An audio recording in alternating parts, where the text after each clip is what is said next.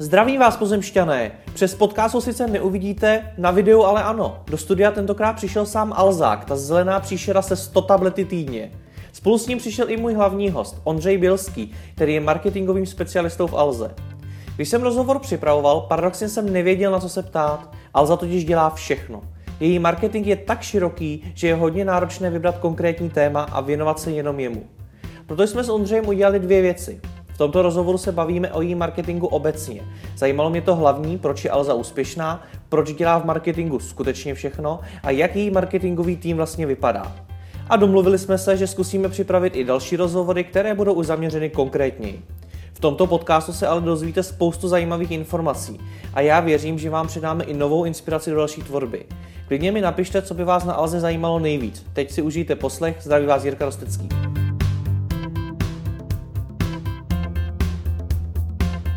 Ondřej, vy pracujete jako marketingový specialista v největším českém e-shopu Alza.cz, která loni měla obrat 14,5 miliardy korun, což je o nějaký 24% víc než v roce 2014. Vyřídila kolem 5 milionů objednávek a pokračuje v expanzi do 26 států Evropské unie. Alza je asi jenom o dva roky mladší než jsem já, co mm-hmm. znamená, že je asi 21. Je to tak? Jak je to možné, že tak neuvěřitelně roste? Já si myslím, nebo tak jak to vnímám za tu dobu, co jsem v Alze, tak je to hlavně o tom, že se pořád chováme jako takový startup. Mhm. Není to až tak jako o tom korporátu, jak by to v podstatě jako kdyby mohlo vypadat, protože Alza už je hodně velká firma, hodně hmm. lidí, ale pořád se snažíme, aby to bylo nějakým způsobem jako takový Eh, startupový řešení, protože přidáváme nové segmenty, eh, jak jste říkal, rosteme do dalších zemí, takže v podstatě jako se to furt chová jako kdyby takový startup, i když je to obrovská firma, eh, takže těm lidem v podstatě na tom záleží tak, jak když to bylo na začátku, takže to si myslím, že je hlavně jako důvod toho růstu a vůbec toho, že to není takový korporát, jak by se dalo očekávat. Mm-hmm. A jakou roli v tom hraje ten její věk? Protože přece jenom 21 let je na e-shop poměrně hodně. Mm-hmm. Díky tomu, jak jsem říkal, že to startup, nebo považujeme to pořád jako startup eh, v určitých jako odvětvích, tak eh, si myslím, že ne až tak velkou, eh, co se týká toho rozvoje jako globálního, ale Určitě to má nějaký vliv na tu historii, na to vnímání té firmy a tak dále. Ale když si to vezmu příkladu nějakým jiným firmám, tak jsou mladší firmy a jsou hodně úspěšní na internetu. Neřík, nemyslím si, že je v tom jako by úplně stoprocentní nějaký vztah toho stáří a toho úspěchu. Mm-hmm. Dneska i vlastně v tom vašem segmentu je spousta e-shopů. Uh ten obor je velmi konkurenční a třeba takový levný elektro je na trhu od roku 1992, vy od roku 1994. Proč je teda zrovna Alza největší? Proč zrovna ona? Těžko říct, jakým způsobem neznám to, jak to funguje v levném elektru, vím, jak to funguje v Alze. Eh, a domnívám se, že je to tím, že se zaprvé nebojíme zkoušet eh, pořád nové věci, eh, otevírat se nějakým způsobem tomu trhu, eh, když přijde třeba nějaká nová platforma, eh, ať už jsou to sociální sítě, ať už jsou to něco na internetu i offline, eh, tak jdeme do toho, vyzkoušíme to, vyhodnotíme to, pokud to funguje, pokračujeme v tom dál, pokud to nefunguje, tak se sami sebe nepřesvědčujeme, že by to mohlo fungovat. Takže to mm, si myslím hodně o tom, eh, že se přizpůsobujeme. Mm-hmm. Jo, poměřovat se mm, s ostatními e-shopy, nevím, jak to funguje v jiných e-shopech, takže uh, těžko říct, jako levný elektro určitě jako velký uh, hráč na trhu, a, ale my jsme většinou, takže jako, myslím si, že je to i tím, uh, tou šíří toho sortimentu, uh, nevím, jak, jak říkám, jak to funguje třeba v tom levném elektru, my si spoustu věcí řešíme in-house, řekl bych jako e, nějakých 90-95%, což si myslím, že je taky úspěch e, Alzy, to, že není závislá na externích zdrojích. Mm-hmm. Proč je to špatně být závislý na externích zdrojích? Může to nějakým způsobem určitě ovlivnit váš růst. Eh, například pokud využíváte internetovou agenturu, eh, ta internetová agentura po nějaké době například eh, přestane splňovat vaše potřeby, nedokáže se třeba přizpůsobit tomu růstu té společnosti, tak hledáte pak jiné řešení, co, co, což vás může nějakým způsobem brzdit než když máte in-house lidi, kteří vlastně jako rostou s tou firmou. Uh-huh, A když jste říkal, že se snažíte přizpůsobovat, tak co to vlastně v praxi znamená? Znamená to, že když se objeví třeba nějaká nová platforma, na který můžete být, tak na ní potřebujete být první, třeba uh, z toho vašeho oboru, nebo ten čas tu roli nehraje?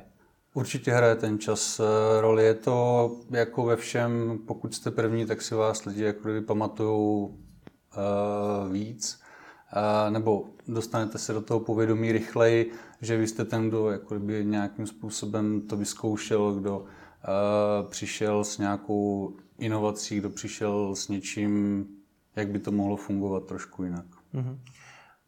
A dá se říct, že zkoušíte úplně všechno? Nebo je třeba něco, co jste se rozhodli, že zkoušet nebudete? To na to asi těžko odpovědět. Určitě jako neskoušíme úplně všechno. Eh, zkoušíme víceméně to, co si myslíme, že by mělo eh, mít přínos pro ten biznis, eh, ať už potažmo pro e-shop nebo pro ty uživatele. Mhm. Co dneska musí Alza udělat pro to, aby rostla dál? Tak určitě je to nezastavit se, neusnout na vavřinech, což si myslím, že se stává jako u spoustu úspěšných projektů, že si řeknou, že to stačí. Jo, tam si myslím, že Alza v podstatě uh, se rozvíjí a jak jsem říkal, je to v podstatě jako je ten startup a pořád zkoušíme jako kdyby nějaké nové cesty a myslím si, že tohle je právě ten jako kdyby důvod. No. Mm-hmm. A je to i důvod toho, že Alza roste tak nějak jakoby konstantně, přirozeně, postupně. Protože já, když jsem se třeba díval na vývoj ročního obratu Alzy, mm-hmm. tak to opravdu byl graf, který šel postupně nahoru. A nebylo to třeba to, co je vidět i u spousty firm, že najednou je tam prostě nějaký velký hype nahoru. Eh, je vlastně tohle důvod, nebo jakou to má příčinu? Jednak eh, to, že se dokážeme přizpůsobovat té dané situaci na trhu a určitě je to i o tom, že se rozvíjíme jako firma, co se týká mm, například sortimentu. Eh, Alza vlastně vyrostla na elektronice, na počítačích, notebookích, mobilních telefonech a když se v podstatě začaly přidávat třeba mm, velká bílá, malá bílá, tak eh, si lidi v úzovkách ťukali na čelo, jako co to tam dělá. Eh, nicméně jako mm, nezůstali jsme jako uzavřeni v nějaké té škatulce a ten rozvoj toho sortimentu si myslím, že má hodně velký uh, podíl na tom, že Alza roste, ta nabídka těm uživatelům se rozšiřuje a v úzovkách něco jako Amazon, který uh, se snaží těm uživatelům vlastně nabídnout veškeré zboží, aby nemuseli odcházet někam jinam, aby měli komplexní výběr jak produktů, tak služeb. Mm-hmm. Když se člověk na ten graf dívá, se samozřejmě nabízí otázka, kam až teda růst může. Kdy bude ten konec? Dokážete odhadnout? Tak snad, eh, snad nikdy. Eh, je to, asi se to teďka nedá odhadnout, kdybyste se takhle zeptal před deseti roky, tak eh, si myslím, že ta odpověď je stejná. My se snažíme růst každý, každý rok zhruba o těch 20-25 ukrajovat si z toho podílu na českém, slovenském, teďka i vlastně tom evropském trhu. Takže díky tomu navíc, že vlastně máme v portfoliu nebo uh, fokus na celou Evropu, tak si myslím, že se to jen tak nezastaví. Mm-hmm. Z toho, co říkáte, tak mi tak nějak vyplývá, že pokud bychom měli hledat důvod, proč Alza tak roste, tak jste vlastně zmínil dvě věci. Za prvý zkoušet toho co nejvíc a za druhý šíře sortimentu. Mm-hmm. Je teda tohlento, jsou tohle dva pilíře toho úspěchu Alzy? Určitě bych eh, mezi to zařadil i mm, lidi, kteří se podílí na rozvoji těchto věcí, protože bez nich by to samozřejmě nešlo. Je to o tom, že ty lidi to baví, že pracují jak sami na sobě, vlastně tak na tom e-shopu, že jsou flexibilní. Nemyslím tím, že jeden den dělají jednu věc, druhou den druhou, ale spíš o tom, že když se něco změní, tak se dokáže přizpůsobit. Za těch 22 let se Alza na trhu, tak se v online prostředí toho změnilo hodně, pokud by ty uh, lidi, kteří pracují v Alze, nebyli schopni se té situaci přizpůsobit, tak by Alza nebyla tam, kde je. Uh-huh. A kolik lidí pracuje v marketingu Alzy? V online marketingu máme 20 lidí a v, když to tak rozdělím, v tom offline marketingu uh, nějakých 40 až zhruba 60 lidí pracuje na marketingu v Alze. Uh-huh. 40 lidí pracuje na offline marketingu nebo celkem na marketingu? Eh, na takovém tom offline marketingu, když uh-huh. beru, eh, co se týká hm, televizních reklam, billboardy, eh, možně uh-huh. a tak dále. Já jsem vás poslouchal při debatě na e-shop summitu, kde jste posluchačům doporučoval, že je vlastně ta práce musí předně bavit. To, uh-huh. Zmínil jste to tam dokonce několikrát. Za mě je to taková rada, která je super, ale vlastně moc toho neobsahuje. Co to znamená v praxi, že vás to v Alze baví? Uh, ona to ani tak jako není rada. Ono je to spíš jako o tom postoji. Uh, ono stejně jako vy natáčíte tady ty videa, určitě vás to baví, tak je to na tom vidět, na tom projektu. Jo, kdybyste to dělal s tím, že OK, jako někdo jiný natáčí videa, budu je natáčet taky, on má úspěch, já ho budu mít zaručeně taky, tak to určitě zaručení není. Takže není to ani tak rada, spíš eh, ten postoj toho, když člověk vlastně zjistí, že ho to nebaví, tak eh, ten úspěch je dost vzdálený. A on totiž, když vás to baví, tak jste schopen tomu obětovat daleko víc času, než když eh, chodíte do té práce, protože musíte. Takže je to spíš než rada tak o tom, aby si lidi uvědomili, nebo majitelé těch e-shopů, Eh, co je baví na, té, na tom podnikání, co je baví v tom onlineu, eh, na rozvoji toho e-shopu, že se v podstatě nezastaví, že si neřeknou, že to stačí, takhle do takové fáze jsem se dostal, těm lidem to stačí, mně to stačí, v tu danou chvíli asi ano.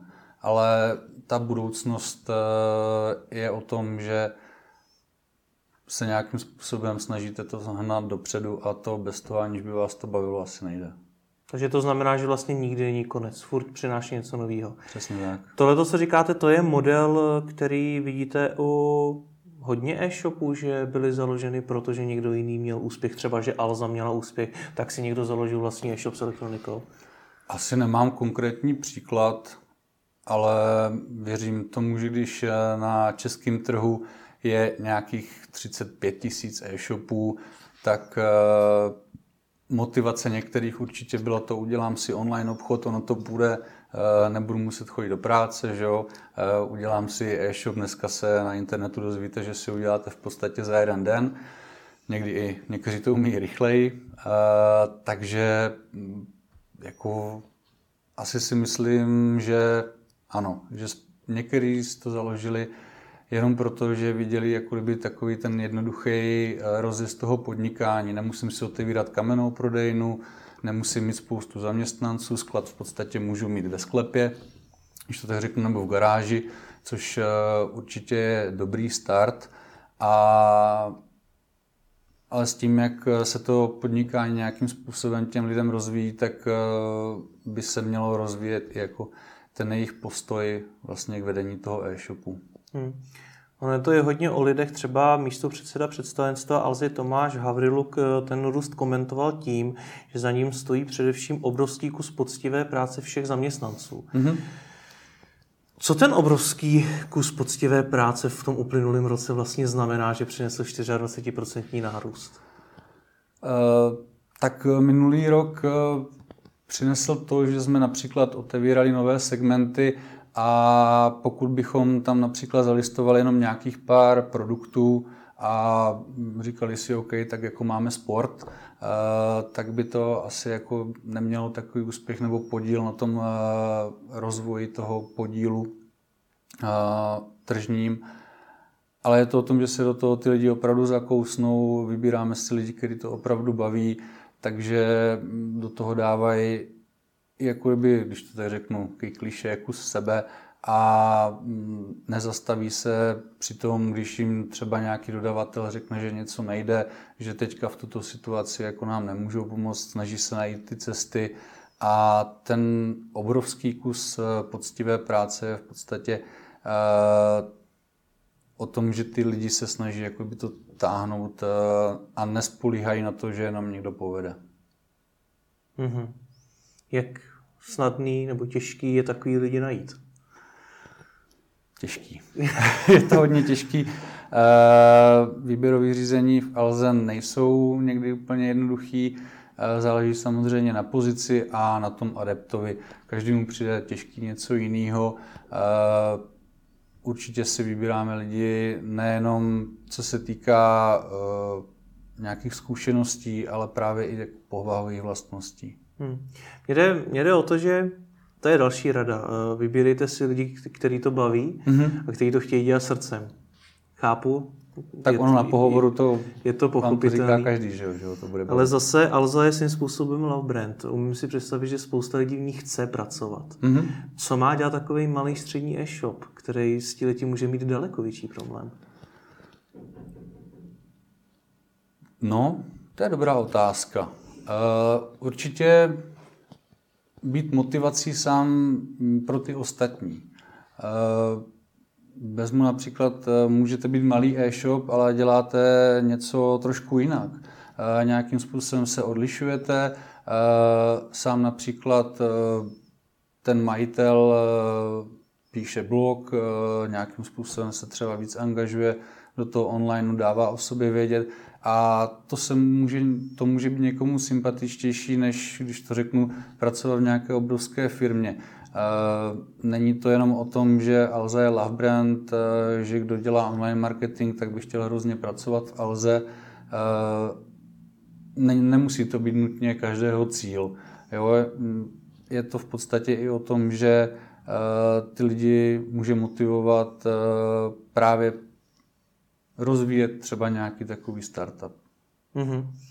Já jsem ty slova Tomáše Havrilka zmínil i proto, že jsem přemýšlel, jak, jak velký podíl na tom koláči té obrovské práce, kterou zmiňoval, vlastně tvořil mm. ten marketing. Nebo obecně kolik na, eh, jakou část toho úspěchu Alzy tvoří ryze marketing. Asi to nejde vyjádřit nějak procentuálně, ale je to velká část.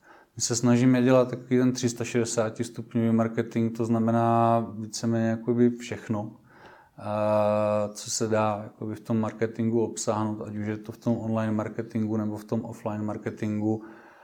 A je to hodně velká část, aby ten brand fungoval, aby Alza rostla, tak samozřejmě musí být vidět to, jak v jiných velkých, u jiných velkých značek pokud ji vidíte a nějakým způsobem se stotožňujete eh, s tím, co třeba ta značka nějakým způsobem dělá a propaguje, tak eh, je to pak pro vás jako příjemnější eh, se s ní zžít.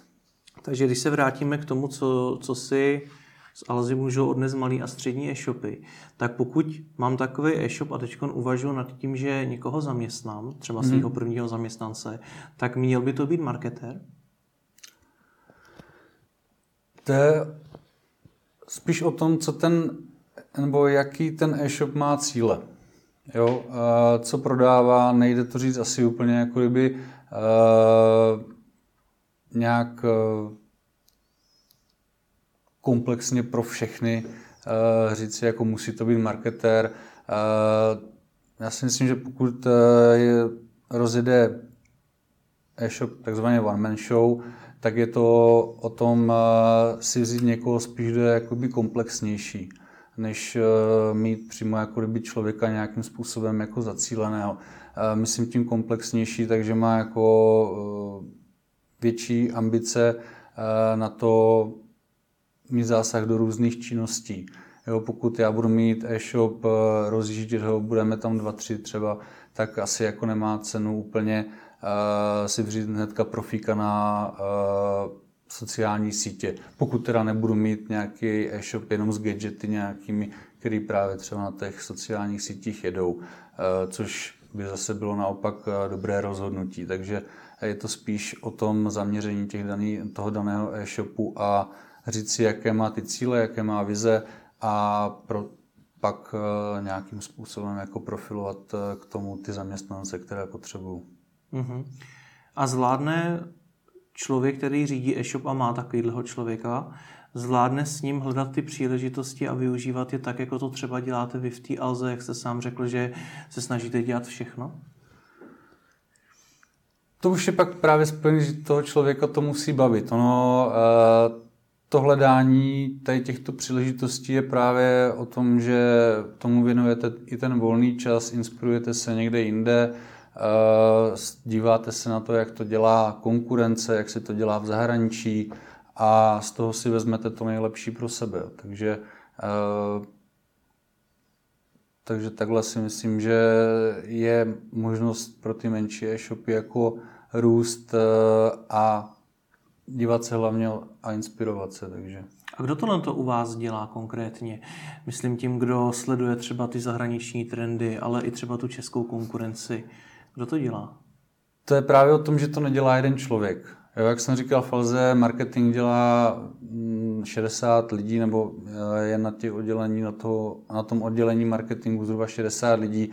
A samozřejmě je to výhoda toho, že je to takové množství lidí, čím víc eh, lidí, tím víc jako nápadů a pak už je to jenom odfiltrovávat eh, ty, které nejdou úplně jako kdyby eh, s tou filozofií a naopak dobré nápady, které se totožňují s tou filozofií a s tím růstem, tak nějakým způsobem využít a mm, implikovat vlastně na ten e-shop.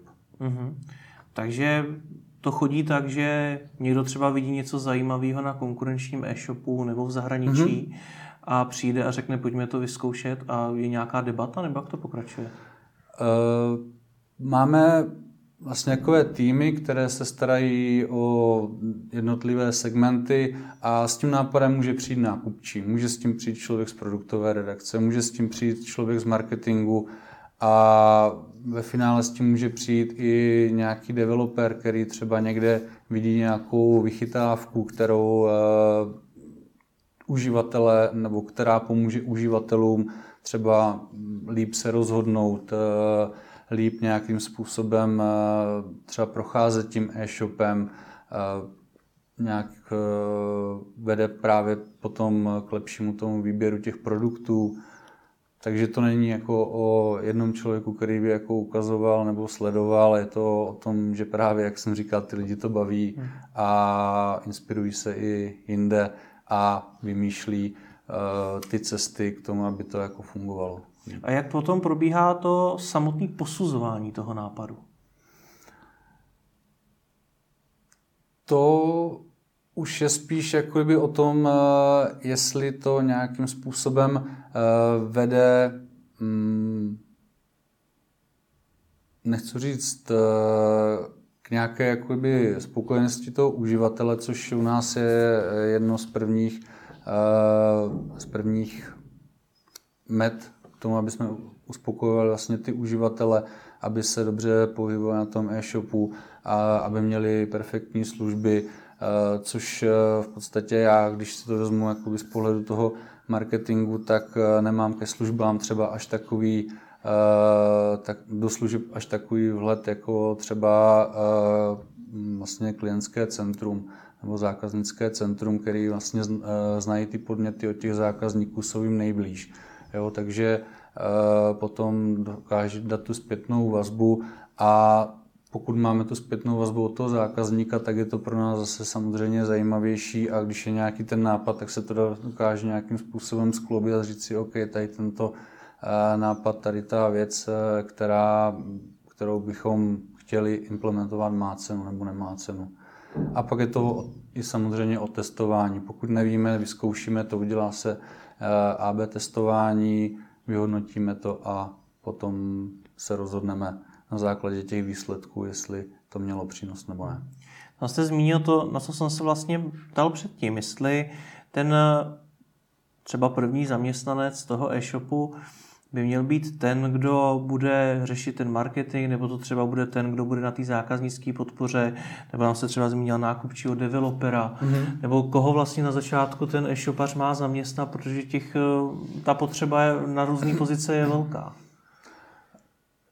Zase je to asi o vizi, o vizi toho majitele toho e-shopu. Uh, já dneska asi, kdybych si dělal e-shop, tak uh, bych do toho šel s tím, že uh, Dneska už to nejde dělat one man show. Pokud, když já jsem začínal s online marketingem před nějakými 10-12 lety, tak uh, zkoušel jsem si například SEO, tak jsem si udělal nějaký webík, napsal jsem si texty, zaregistroval jsem ten web do různých katalogů, domluvil jsem se s ostatním weby a šlo to jednoduše celkem. Dneska, když si to vezmete, tak máte i na uh, PPC reklamy specialisty na PLAčka, Eh, na mm, vlastně běžné eh, PPC reklamy, eh, jsou specialisti pak i na dané segmenty, takže asi jako vzít si jednoho člověka a čekat od něho, že mi nějakým způsobem jako ten e-shop najednou poroste, tak to dneska si nemyslím, že je úplně reálný. Případně pak mít i nějaké externí dodavatele. Pokud je nějaký menší e-shop, eh, tak určitě nemusí mít hnedka developera. Eh, pokud mám nějaké v krabicové řešení, tak eh, je dobré mít nasmluvané nějaké externisty. Ať už je to třeba na copywriting, na ten developer, na ten vývoj toho e-shopu, aby nějakým způsobem do toho třeba dokázal zasáhnout a takže nemusíte mít toho člověka v podstatě hnedka in-house, stačí jako mít nějaké šikovné externisty, na které se dá spolehnout, což eh, dneska není, si hmm. myslím, jako velký problém najít. To jste narazil na další problém, protože spousta eh, eh, malých e-shopařů a i našich diváků řeší problém to v tom, že by měli mít ideálně e-shopaře, ideálně copywritera, PPCčkaře a spoustu dalších lidí. Mm-hmm. A každý z nich má nějaké doporučení, říká, co je důležité, co by se mělo udělat. A ten e-shopař je mezi tím a vlastně neví, čím má začít. Mm-hmm. Čemu se má první věnovat, do čeho má investovat peníze. Jak třeba to řešíte vy v Alze? Jak už jsem zmiňoval, eh, my na to máme právě ty malé týmy, které se nějakým způsobem eh, dohodnou to, co má eh, pro ně nějakým způsobem v tu danou chvíli největší, největší přínos. Tak by se měl i orientovat ten menší e-shopař, on má nějakou vizi, nějaký plán. A samozřejmě SEO specialista bude říkat někdy trošku něco jiného než PPC specialista a a pak do toho může vstoupit třeba copywriter, který má nějakým způsobem zase další názor a pak vám přijde marketingová agentura, která vám řekne, že tohle všechno zahojte a investujte všechno tady, já nevím, plácnu do billboardu, což si myslím, že by se asi jako uh, selským rozumem někdo uh, rozhodl najednou všechno spát do, billboardu. Uh, ale zase to musí jít s tou vizí toho e-shopu. Jo, samozřejmě je potřeba si to potom nějakým způsobem i vyhodnocovat ten přínos. Vidíte e, to na stavu objednávek, e, vidíte o tom, jestli vám ten, e, ta aktivita přináší nějaký zisk, jestli se vám ten člověk vyplácí. To si myslím, že by se měl každý e-shop To ale určitě... nevidím předem, že jo? když na začátku mám mm-hmm. teda nějakou, uh, nějaký seznam té práce, která by se měla udělat, mm-hmm. typicky je to nějaká SEO analýza, klíčov, analýza klíč, klíčových slov, analýza uživatelské použitelnosti a spousta těch, těch analýz, které leží dneska na stole spoustě e-shopařů. Mm. A čím teď vlastně začít, jak tomu přiřadit ty priority? Tak eh, v prvé řadě si myslím, že je to o té aktivitě. Nejenom eh, nechávat si dělat jakoby různé analýzy a samozřejmě pokud si necháte udělat jednu analýzu od svého specialisty, eh, tu i implementujete, což ne ve všech případech se stává, a za tři měsíce si necháte udělat audit, tak jiný SEO specialista vám tam najde zase jiný chyby, nebo jiný doporučení vám dá. Je to samozřejmě těžší se rozhodovat, pokud nemáte dopředu jasné, jak to dopadne, což třeba v případě toho SEO je někdy taková jako sázka do loterie ale mm, neměla by být. Jo, vždycky jsou uh, ty techniky nebo ty postupy uh, by měly být nějakým způsobem zároveň uh, ruku v ruce s tou vaší vizí.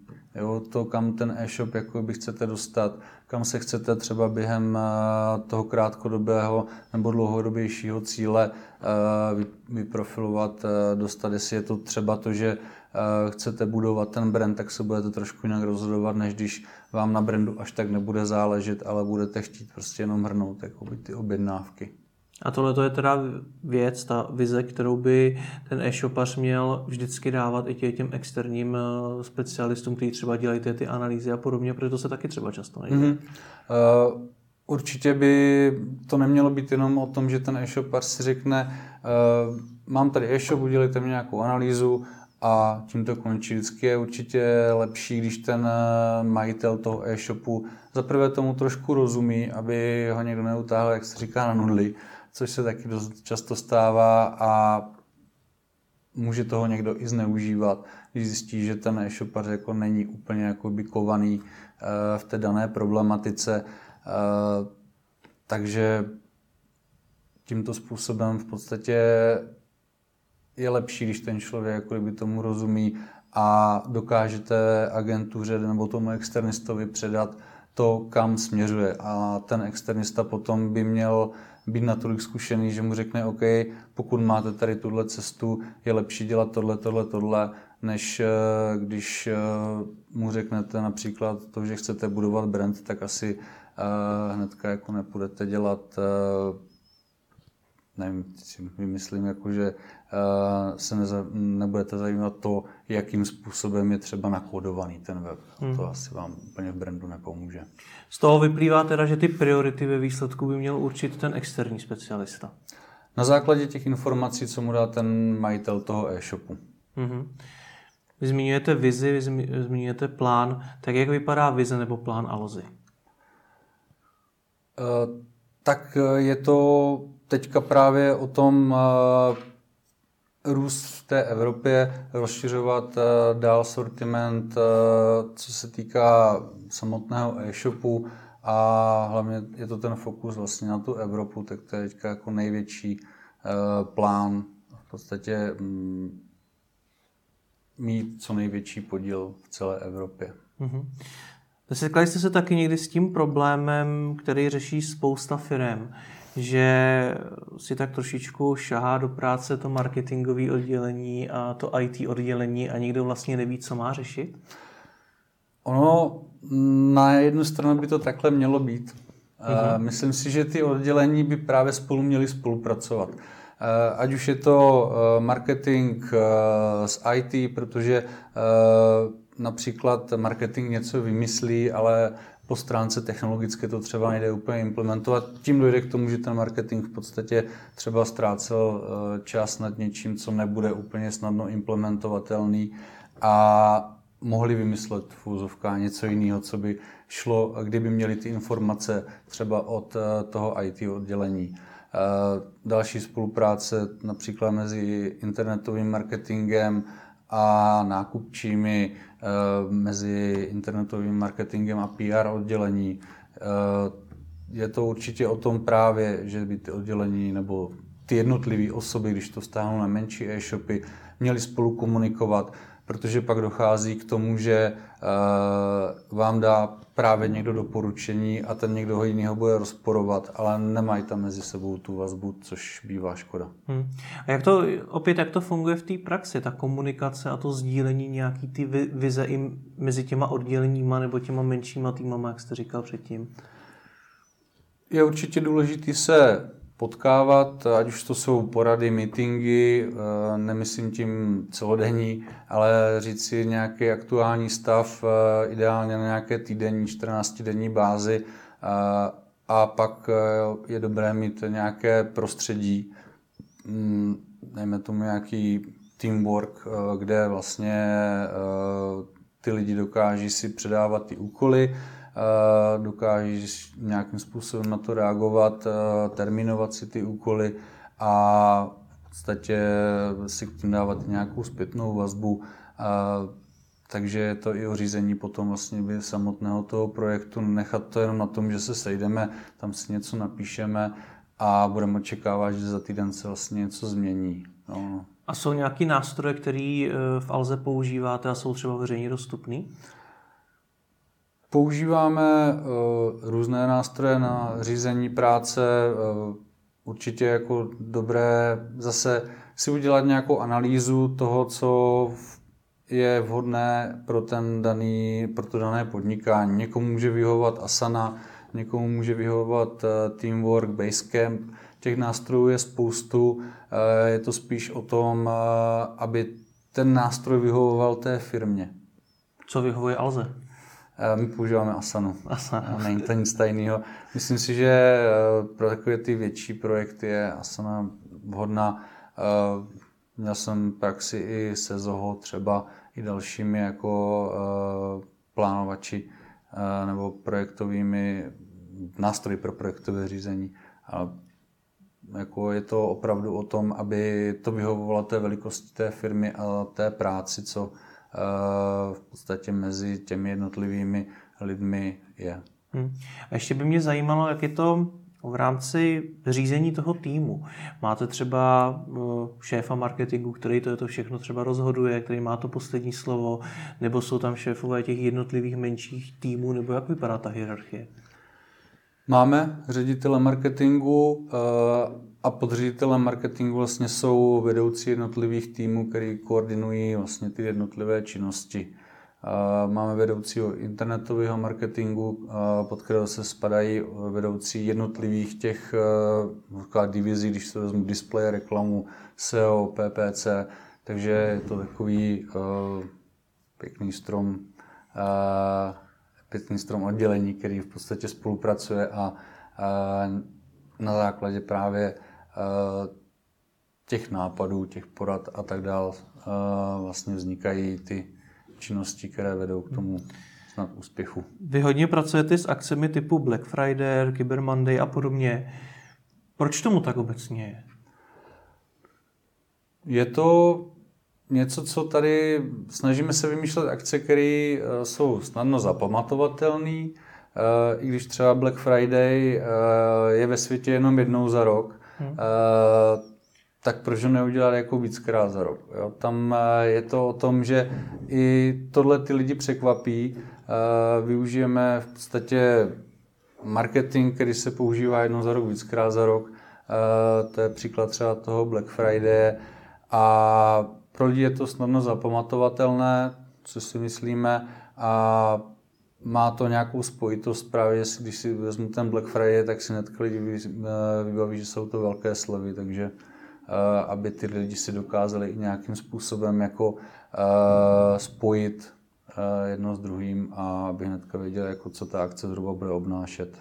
A není to i trošku krátkozraký, myslím tím, že třeba teď se ty dvě akce opakovaly poměrně rychle za sebou a když je budete dělat často, neomrzí to ty lidi, nebo si nezačnou říkat, teď ono to stejně za chvilku bude znova? Ono je to i o tom, co ta akce těm lidem přináší.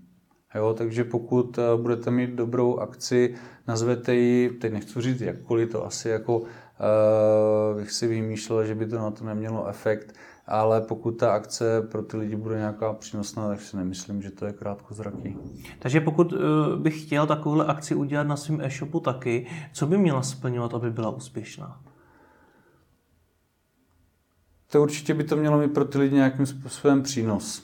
Co to znamená? Uh, Tam jde o slevu, že? takže asi... Tady v, v případě Black Friday, Cyber Monday, letních Vánoc, jsou to slovové akce, jsou tam výrazné slevy.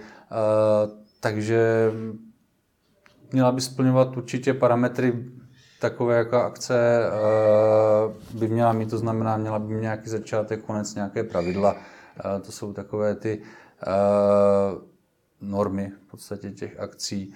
Ale určitě by měla být nějakým způsobem zábavná i pro ty lidi, aby si toho všimli, aby to třeba sdíleli na sociálních sítích, aby řekli, hele, je zrovna Black Friday na Alze, pojď, asi se ti tam něco nelíbí.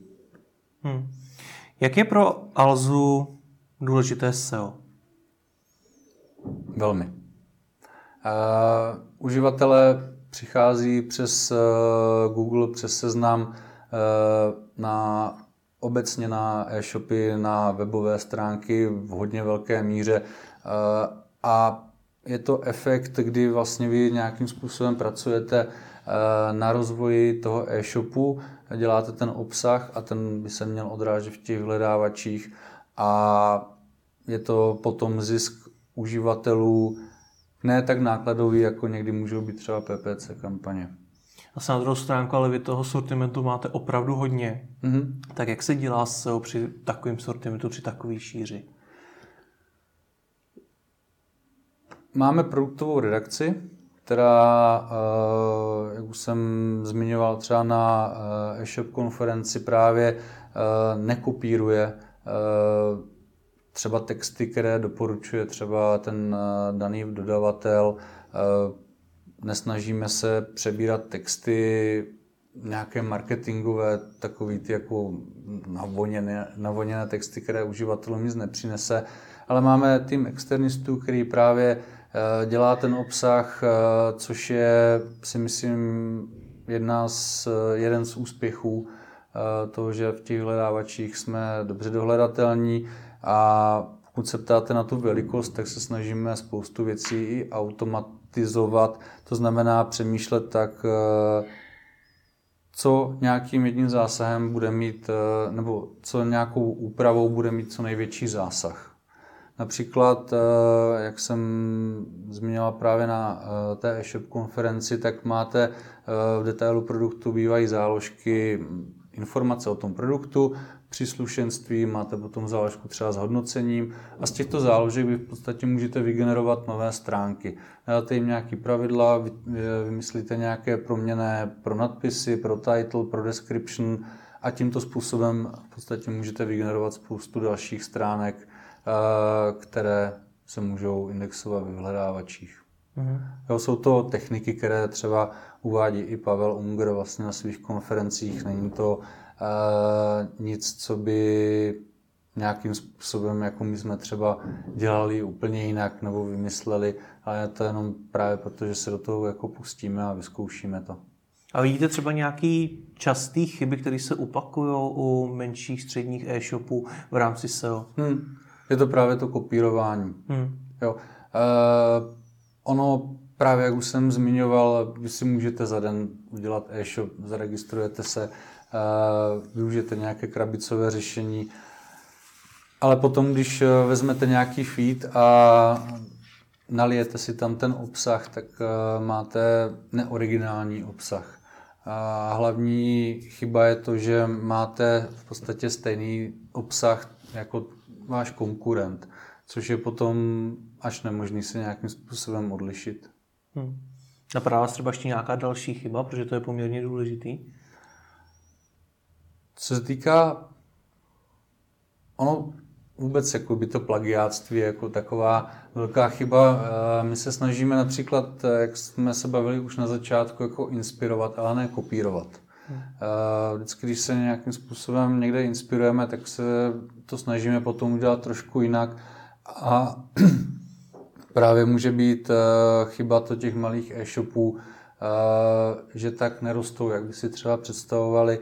To, že mm, zrovna ten obsah, což je pro ty uživatele alfa omega mm, třeba v tom rozvoji nákupním procesu, kdy se rozhodují, jestli si ten produkt mají koupit nebo ne a teďka čtou na pěti e-shopech v podstatě ten stejný obsah a nedozví se nějak nic víc o tom produktu, tak to v podstatě může být by ta, nechci říct chyba, ale to, proč třeba nerostou tak, jak by se představovali.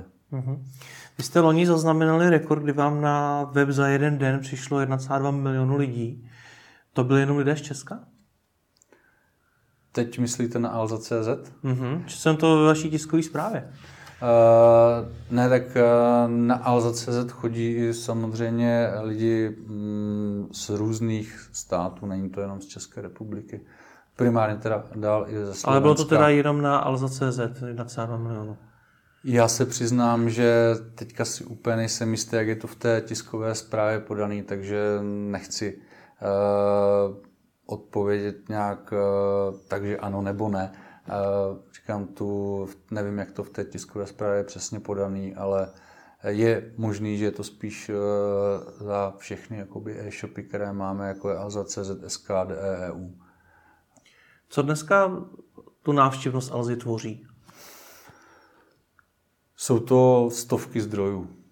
Jo, není to jenom eh, něco, nějaký jeden konkrétní nebo pár konkrétních zdrojů, ale snažíme se domluvat pořád nové spolupráce, eh, jak s, s nějakými servery, eh, i s menšími, i s většími. Záleží samozřejmě na tom, jakým způsobem by, by měli nebo se domníváme, že budou mít přínos pro Alzu. Samozřejmě do toho patří i SEO, zbožové srovnávače, je to ten offline marketing, televizní reklama, jak už jsem zmínil, je to jako je ten 360, 360 stupňový marketing, který právě se snažíme co nejvíc obsáhnout, aby ti uživatelé nás nenašli jenom na jednom zdroji, protože uživatel, než se rozhodne například nakoupit, tak vás navštíví ze čtyři různých zdrojů. Hmm. Může o vás slyšet z dalších dvou a tím se může stát vaším zákazníkem. Jak byste popsal brand Alzy? Brand Alzy? Uh, no, jak říká náš marketingový ředitel Karel, Karel Kučera, tak uh, je to takový nejspolehlivější rebel na světě. to vás napadlo jak? Tak eh, to je ve spojení eh, v podstatě tím, jak už jsem třeba říkal na začátku, že jsme ten startup, že se snažíme nějakým způsobem eh, i odlišit, což je například i Alzák a další jako aktivity, které děláme, jako je třeba Alza Tech Zone, což si myslím, že je celkem unikátní projekt v oblasti e-shopů a je to takový, taková úzovkách rebelie. A tomu odpovídá i ten Alzák? tomu přesně odpovídá i ten Alzák. Jak vznikl ten nápad ho vůbec vytvořit? To už se traduje, si myslím, snad eh, přes 10 let zpátky a majitel eh, Alzy chtěl mít eh, nějakého maskota, který v podstatě si lidi spojí s tím brandem. Hmm. Se přiznám, že často, když slyším někoho mluvit o marketingu Alzy, hmm. tak právě zmíní Alzáka, zmíní těch 100 tabletů týdně a zmíní to trošku negativně, že to je otravný, že to je hodně často vidět. Hmm. Není to špatně, nebo jak to vnímáte vy? Takový rebelové jsou, no. A je to správná strategie, když to vlastně otravuje lidi? No tak vzhledem k tomu, eh, že ti lidi pořád o tom mluví a jsou to zákazníci, eh, zákazníci Alzy, což Eh, máme i potvrzené, tak ono na jednu stránku se jim třeba nelíbí to, jakým způsobem Alzák vystupuje, a na druhou stranu pak jdou nakoupit. No, takže. takže to z toho vlastně vyplývá, že je úplně jedno, jestli to lidi otravuje nebo ne, hlavně, že se o tom mluví? Tímto způsobem bych to asi neschrnul. Já, jsem, já se domnívám a celou dobu, i když jsem ještě nepracoval v Alze, tak ano, uh, Alzák uh, má vysoký hlas, to ano,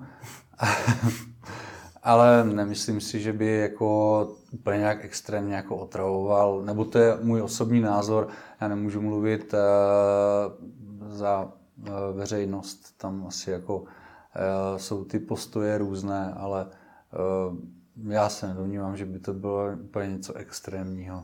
Jak moc eh, přítomnost nějakého takového maskota usnadňuje tomu marketingu tu práci? Záleží, jak se s ním asi pracuje. Eh, vím o, nebo setkal jsem se s tím, že v různých firmách eh, si řekli, OK, budeme mít maskota, určitě to pomůže ale když se třeba netrefí úplně jakoby do té, eh, do té formy toho maskota, tak, to, tak se s tím ani moc pracovat nedá. Co to znamená, že se netrefí do jeho formy? Eh, není to úplně eh, stotožněný s tou značkou ten maskot. Například konkurence má třeba taky maskota, ale nepracuji s ním tak, jak s ním pracujeme my.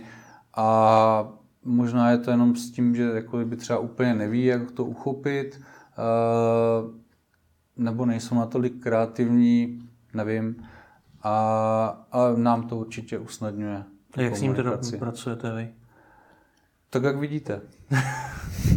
jak je to vidět v televizích, eh, jak je vidět eh, na billboardech. Je to o tom, že ho nějakým způsobem jakoby tlačíte mezi ty lidi a snažíte se nějakým způsobem, aby byl pořád na očích nějakými, ale ne nějakou stereotypní formou. Co to opět znamená, ne stereotypní formou? no, to je právě to, že třeba Alzák je takový rebel. Takže uh, se nebojí někdy uh, křičet v té televizi, Naopak uh, určitě jste viděl i reklamy, kde ne úplně to křičí, takže je to, uh, není to takový ten jako by úplně ten mainstream, dáme tam Alzák a bude to nějakým způsobem, bude tam dělat něco a bude mít takový hlas, ale pokaždé se snažíme ty reklamy nějakým způsobem jako obměňovat, aby byly takový tvárnější, zajímavější, aby byly odlišný, i když tam pořád vystupuje Alzák. A kdyby vy jste dneska měl svůj vlastní e-shop, tak byste si taky vytvořil vlastního maskota? Asi by záleželo s čím a jestli by se k tomu hodil, nevím. Není tak úplně snadný potom s tím v podstatě pracovat, protože potřebujete grafiky, potřebujete nějakým způsobem nějaké kreativní, kreativní lidi, kteří, jak jsem říkal, budou vědět, eh, jak komunikovat s tím, jak komunikovat prostřednictvím toho, eh, toho maskota. Takže maskot je něco, co si spíš může dovolit už nějaký větší e-shop, který na to má ty lidi a ty prostředky? A nebo je natolik kreativní, že to zvládne. To není asi o té velikosti, spíš je to o tom, eh, jak a jak s ním bude umět pracovat a jak se i samozřejmě ti uživatel nebo ti zaměst, e, zákazníci s tím maskotem stotožní. Jak moc je pro vás z hlediska vašich zkušeností a praxe, ale i v rámci jejich předchozích zaměstnání, co jste měl, práce v Alze hodnotná? Je to jiná práce, než jsem třeba, když jsem pracoval v agentuře, kde se staráte právě o různé klienty z různých e, prostředí, Eh, tak práce v Alze je hodně kreativní, hodně rychlá, eh, hodně flexibilní tím, že hm, řeknu příklad, eh, děláme nějakou věc, nemám konkrétní příklad, ale může se stát to, že najednou padne rozhodnutí, že tady tuto věc opouštíme a jdeme dělat něco jiného a vy se tomu přizpůsobíte. Takže je to hodně o tom, že v Alze se snažíme být, nebo Alza je spíš takový jako být tahoun toho trhu a vy prostě držíte krok nějakým způsobem vlastně s tím vývojem. A jak jsem říkal, snažíme se i zkoušet eh, ty věci mezi prvními a nejlíp první, takže je to i o tom, že v podstatě hledáte jakoby ty nové cesty, nové cestičky k tomu, jak se přiblížit zase těm uživatelům, takže ta práce je hodně eh, taková kreativní a rychlá, určitě mě to velmi baví, takže... Je to pro online marketera v Česku Dream Job, protože je to největší český shop? To je, jak už jsem i zmiňoval, pro někoho to Dream Job by může, někdo takové velké e-shopy například eh, nemusí mít eh, jako cíl. Jo, je to asi spíš o tom, co ten online marketák chce dělat, jakým způsobem se chce rozvíjet, učit se, protože Dám příklad v nějakém malém e-shopu se toho eh, začínající marketák může naučit daleko víc než v nějakém takovém velkém e-shopu, jako je Alza nebo naši konkurenti. Eh, jak už jste zmiňoval i to, že právě si ten majitel toho e-shopu vezme jednoho člověka a vy se tam můžete naučit daleko víc věcí, protože si přičuchnete eh, jak třeba k tvorbě, k, ke komunikaci s dodavateli, k eh, externími agenturami a tak dále. Těch zkušeností můžete nabrat eh, klidně i víc než eh, v nějakém gigantickém e-shopu. A pro vás osobně to Dream Job byl? Uh, já jsem Alzu samozřejmě vnímal už, uh, když jsem pracoval v předešlých uh, firmách, i v takovém menším e-shopu měli jsme Alzu jako vzor, což si myslím, že se inspiruje od Alzy hodně e-shopů a pro mě to byl takový jako vize, sen pracovat v Alze. A kdybyste třeba na závěr teda měl říct eh, nějakou jednu věc, kterou by se třeba měli ty e-shopy skutečně od té Alzy inspirovat jako první, co by to bylo? To je dost těžká otázka. Uh, myslím si, že by to mělo být uh,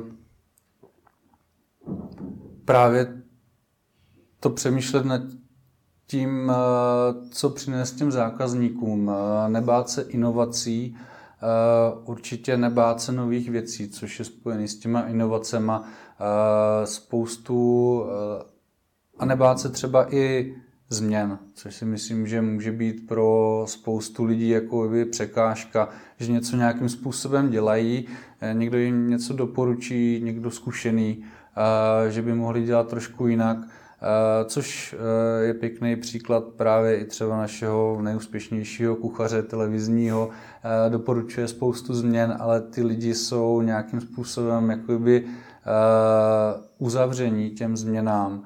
A pak eh, to většinou dopadne tak, že ta restaurace jakoby zavře a ty, co se otevřou těm změnám, dokáží nějakým způsobem